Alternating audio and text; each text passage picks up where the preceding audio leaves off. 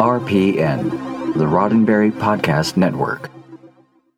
The Trek Files, Season 5, Episode 18, Spockanalia 4, April 30th, 1969.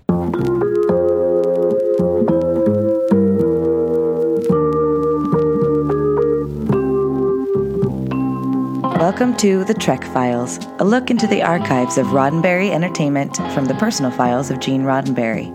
And now your host, Dr. Trek, Larry Nemecek. Hey, Star Trek fans, welcome back to the Trek Files. Yes, all you Canonistas, all you Trekophiles spelled with an F.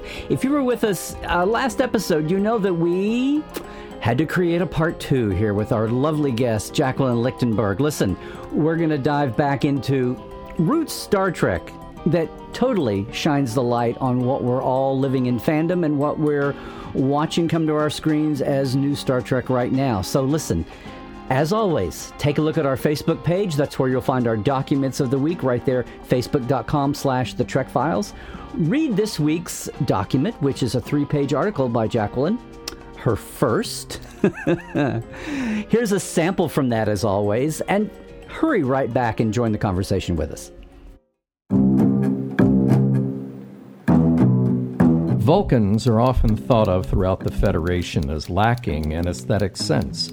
However, might I point out that while understanding logic is a stimulating exercise in pure reason, applying is an art requiring keen imagination and an extremely well developed aesthetic sense. All right. It's, hey, listen, guys and gals, it's uh, a great pleasure to extend our conversation about all things Vulcans and early Star Trek and the roots of what we have with us today. Very much so, thanks to Discovery and Star Trek Picard and what's coming down the pike, no pun intended.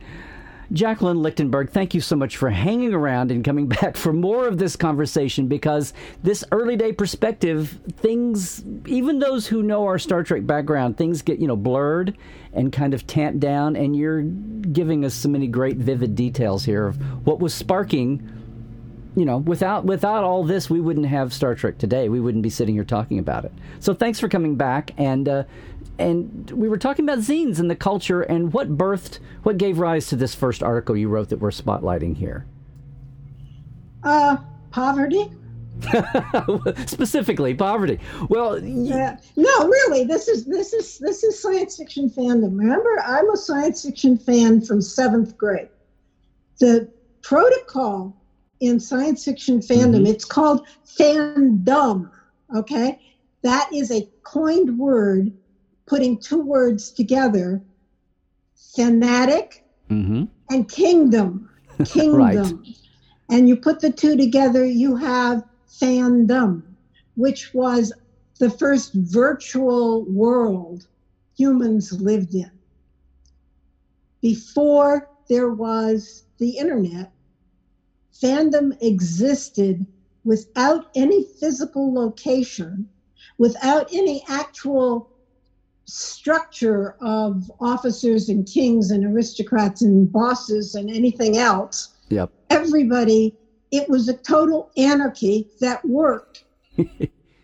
okay right. but it was a kingdom it was a dome you it still had some you still had here i'm going to throw this out you still had some bnfs though yeah well but they come and they go big I mean, name fans they're gone, right you know i mean then right. they gaffy you know it yep. just everybody makes their contribution and then steps back. This yeah. is, you know, it, it pretty much how Worldcons are run today. The committee crashes and burns right in the middle of the Worldcon, and everybody mm. else steps up and does the jobs they all know how to do anyway. It's not. This is right. how we work. Okay, uh, we we are fans of science fiction, so we were in fandom, and we published fanzines, magazines by and for fans by definition. Actually, there is an encyclopedia published by Dick Eney of fan speak, mm-hmm. which is a language of its own. Fandom and fanzines are two words that belong to this lexicon. Mm-hmm. Now, the fanzine is by and for fans. It isn't. It's been dubbed by the general press an amateur magazine, but there may be amateurs in mundania, but they're not amateurs in fandom. And I will just say that the coming of computer and digital printing and, and the E, as with everything, the coming of you know fan films and podcasting has brought technology and different kinds of publishing even more so. May, and I know, may you know, I, may I just note that yeah. these instrumentalities that you have named did not just come; they grew out mm-hmm. of Star Trek. Well, that's Star true. Star Trek is the origin. yes, yes. So okay. I want to. I just want to dial us back to the fact that zines had been around, uh, fandom, and everything we're talking about here, at least from the 30s and first fandom and the first World Cons, and interrupted by World War II, and then accelerated to the 50s and 60s, and then lit based and then occasionally a movie, media not taken for granted. Twilight Zone is nice, but it's an anthology we have the baby shows of the 50s and the glossy baby show. I mean, and then bang, Star Trek is the revolution. That's the, as you said once, it was the spark in the dry tinder. What we're looking at this week is Spockanalia. This is issue number four that your piece is in, but Spockanalia, the first Star Trek zine we're kind of documented on. So tell me about Devra Langsam, and we were talking off uh, the other side of the room here about what led to this piece because this was your first piece, right? Your first piece of writing. Well, in Star I'm Trek, saying this, that, this that realm. They're all they all sort of had their origin simultaneously. Yeah. Um, and uh, yeah, I can't remember which one I wrote first. I, I, somebody can look up what the dates of publication are, but that doesn't mean. Oh, anything. okay. The Mr. Spock on Logic was a contribution I made to Spockanalia because it had gotten to be a very thick fanzine and was very expensive, and I didn't have the money. So I made a contribution and by fan custom got a free copy. That's why people made contributions to fanzines, not because they wanted to read their own stuff in print, because they wanted to read everybody else's. And get a free contributor copy. Right. Exactly. Right. That's still a practice in professional writing, too. You know, I'll review your book if I can have a free, you know, copy or whatever. But, and again, we're talking about the circles at the time were small, just in the dozens, maybe right, the let hundreds. Me, let me continue to give you some yes. more figures. Yeah. Um, Spockanalia, uh, had basically had to go to an electric Gestetner because they needed, uh, I think they were up to 700 or 1,000 copies. Brand name of um, a mimeograph that gave you, right. yes, yeah. T negative was one of the first to go offset mm-hmm. In when printing. they topped a 1,000 uh-huh. copies. Um, Kraith had to go offset because it got so Kraith collected got so long that we had in order to afford the ever increasing postage rates the print size had to be reduced. And you can't do that on a gestetner a mimeograph.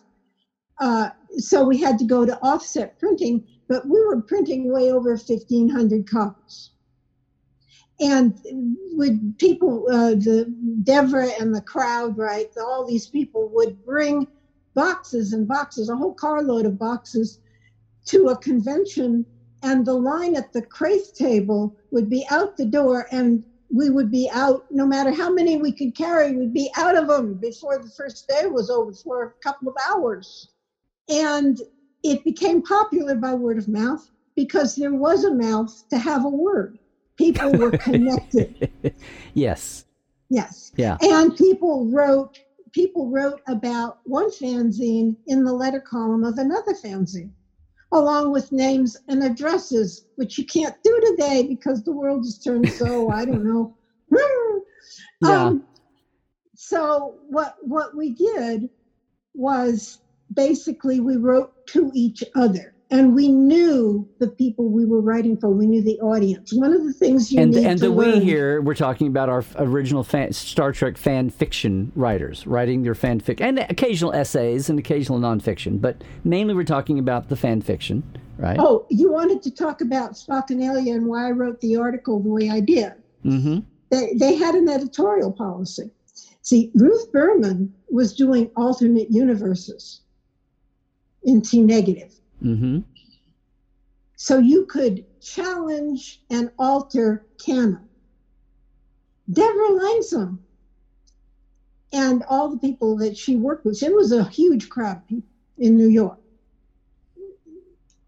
Ruth Berman was in Minneapolis, and uh, Devra and company were part of the Lunarians. Have we mentioned them? That's the New York uh, group, science fiction group. The science fiction. They hold Lunacon. Yes, which was one of the first conventions ever. Right. Mm-hmm. So they are part of a different group of people, and they have had an attitude towards Star Trek that what was on TV was canon and you can't touch it. You can't, you could maybe add a little bit, but then they cut, cut, cut your little wordies out. now, are you and, talking about they they knew that alternate universe, like the mirror universe, is an alternate universe? Did they did they acknowledge that you can write an alternate universe? They just didn't prefer to, or no, no, no, no, no. They just they, thought, stop wasting your time if you're a Star Trek fan in writing alternate universe. No, they they the idea was that if you write about Star Trek, even if you do an alternate universe, it has to include everything that is established by canon. Okay. Okay. And that that's still an argument today. It's still a mm-hmm. big division in in fandom whether you have to adhere or whether you can embroider on your own. Uh, I, I, now I want to talk about the example that's most familiar to me is my Sime~Gen series, but we're not doing that today. So what we did with um, with Star Trek Lives. Your we, book you wrote with Sondra um, one, yeah, Marshak we, we that analyzed of, fandoms, why, where it came from, right? Why it exploded. We used one of the stories from Elliot.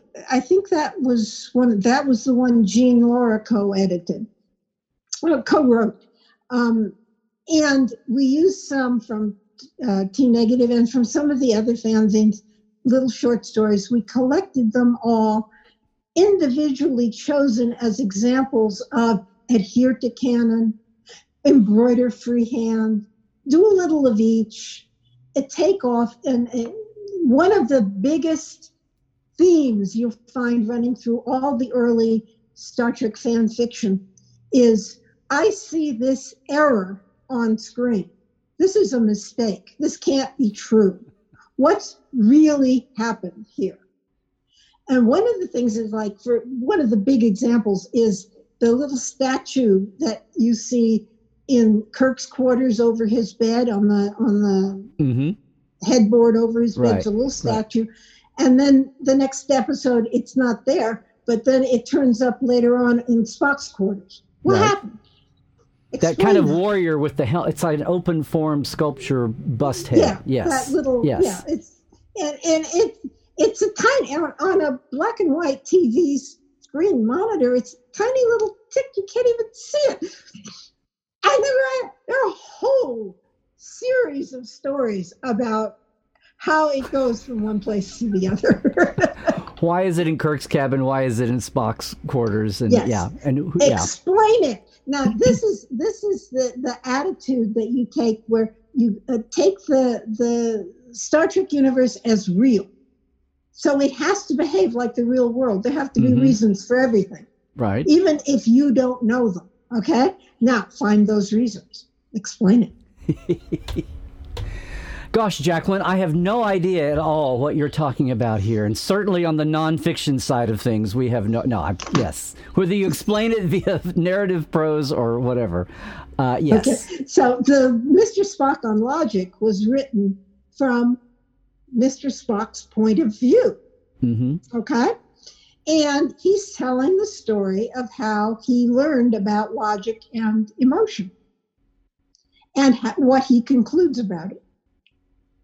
Um, I haven't. I did another article. I don't know. I don't really remember where it appeared at this point. Uh, probably in several places um, on the Idic, mm-hmm. Which is touched on by that other document you sent me, and the entire philosophy of Nome, N-O-M-E, right. that is pretty much you know was established, and um, it's just imagining from our real world something that could function in this fantasy world as a real thing. You know, what are these mm-hmm. aliens? And that is really why I wrote Kraith, because I wanted to write about Vulcans. And a lot of people say that the hero of Kraith is neither Kirk nor Spock, it's Vulcan culture. And in, in many ways, that's mm-hmm. true. What people were writing about in Star Trek fan fiction were the things that most touched their hearts. What made really it's it, you're very inarticulate when you try to make nonfiction words that explain how you feel and why you feel that way.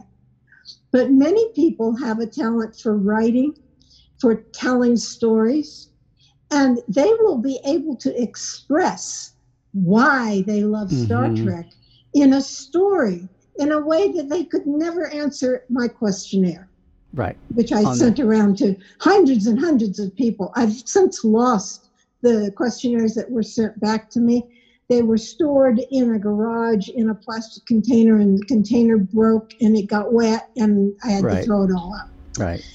But I did circulate and read all of these questionnaires about, and one of the questions was, what is it about Star Trek that that makes you create? What is it that hits the creative nerve and makes all of this pour out? And people, the the conventions had a dealer's room filled with people who made things, macrame, um, drawings, mm-hmm. jewelry, you name it any art form you can possibly think of was represented. It's basically everyone react. It's everyone reacting to Star Trek in their own way across the board. We talk about fanzines and the fan fiction, but people have, you know, now we have cosplay. We have the CGI guys and gals doing CGI models. We've got the real world people building models. We've got the prop builders. We've got people that want to, you know, the back. We were laughing about it, but, but I've done that. You know, the backgrounding, um, the star charts, and all that. People all reacted to it. But the other thing was, it was in a vacuum. It was against a background of there being no. Everybody wanted Star Trek back, and basically this was their this was their therapy for there not yeah. being new Star Trek. So I'll make my own. Damn it, if you won't give it to me. Can, because, can because I, I now to. get to one of the other points that I sure. see today in retrospect? Oh, please. Emerges as obvious to me, which at the time was not obvious. And that is how Star Trek's popularity and the particular reason why it struck that note of popularity. How that has actually altered our real world fiction delivery system.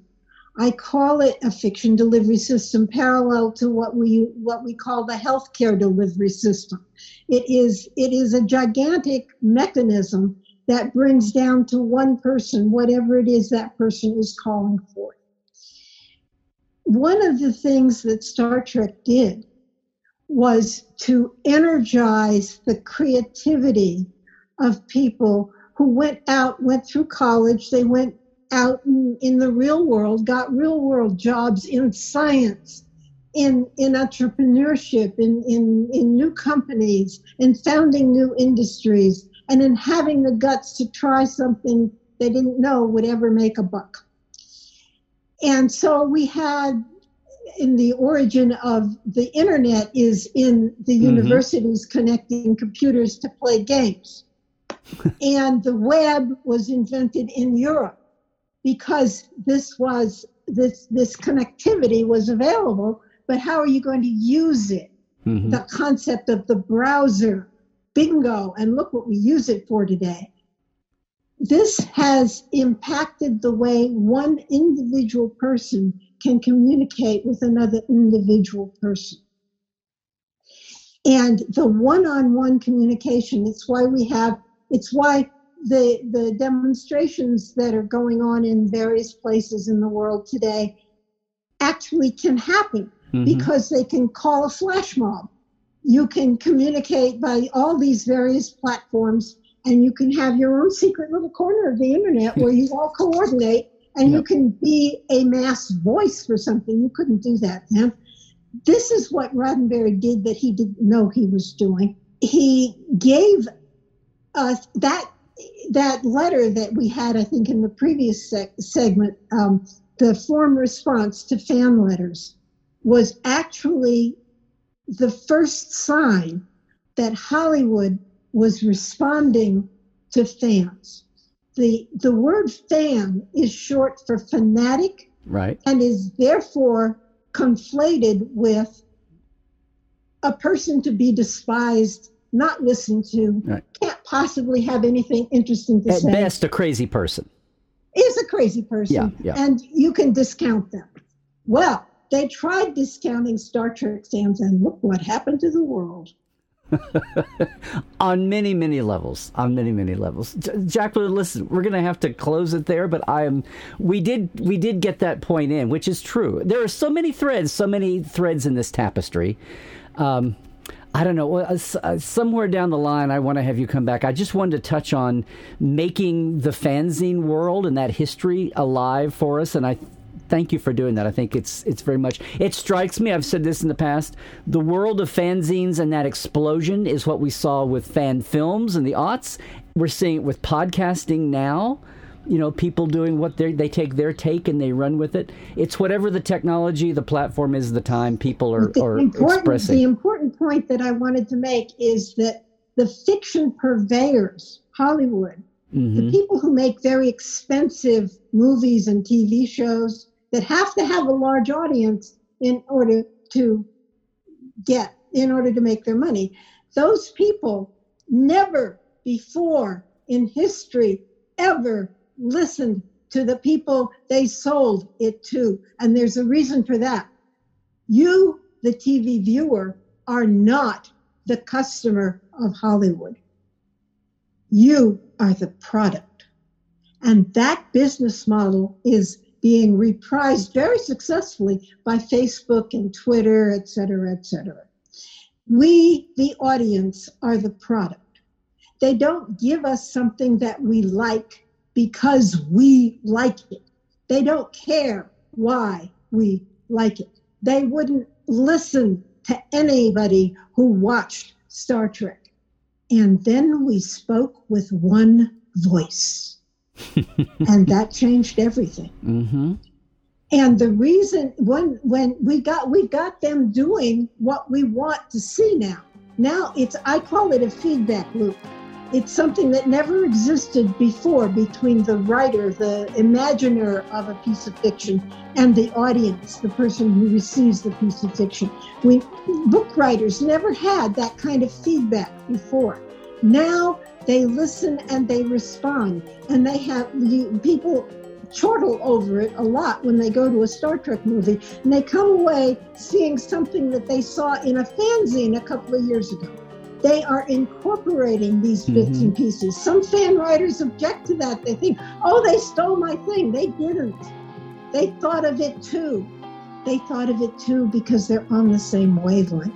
It is. It is. It's another layer in how Star Trek has has secretly revolutionized the world, and that's not hyperbole. Jacqueline, thank you so much for for sharing that. And um, thank you for saying it's not hyperbole. That's what I've always been accused of. Oh no, no, no! I think that's dawning on more and more people. But we're still living. We're still living this revolution, and um, and as uh, as a famous Star Trek captain once said, "The sky's the limit."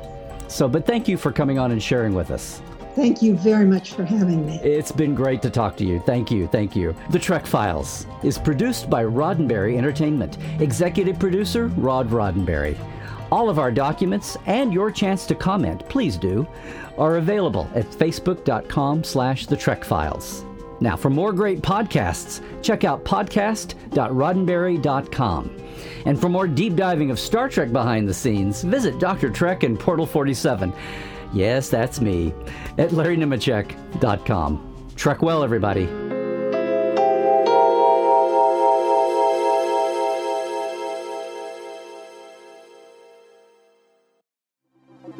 podcast.roddenberry.com, the Roddenberry Podcast Network.